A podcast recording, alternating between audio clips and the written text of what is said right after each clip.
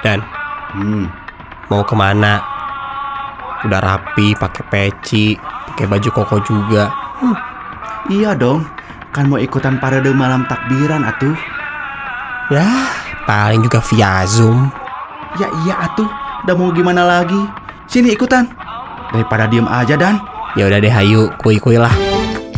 Setelah berpuasa selama sebulan penuh, masyarakat di Indonesia biasa merayakan kesuksesan puasa dengan tradisi yang khas, yaitu parade malam takbiran. Biasanya para umat muslim akan konvoi keliling kota layaknya parade festival penuh kemeriahan. Bedanya, parade malam takbiran dihiasi dengan lantunan solawat dan takbir.